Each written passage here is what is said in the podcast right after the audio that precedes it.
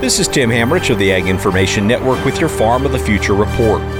Acre Trader, a farmland investment platform, was looking for an easy to use tool where they could find soil and imagery data, comparable sales, and local insights. It didn't exist, so they built Acres. Dr. Aaron Shu, data science director at Acre Trader, said the tool was a game changer in helping make things more efficient for the company. Basically, we just had five or six different tools that we were piecing all of this together in which when you think about the efficiency of a deal, so Acre Trader, for example, we're we've got big goals in terms of how many farms we're doing in a given week. So we're we're at about two a week now on average. That's not really possible if you're having to use six softwares and generate reports. Shu says the software helps them to stay informed on all things land data and gives them a place to store and share information.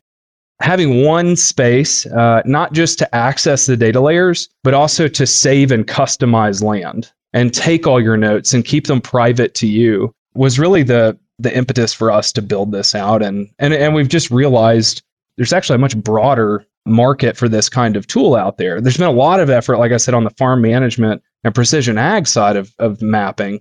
There's not been a lot of effort beyond, you know, sort of basic parcel mapping or soil maps that would support land transactions. Learn more about Acres on their website, acres.co. This is Tim Hammerich with the Farm of the Future report brought to you by the Ag Information Network.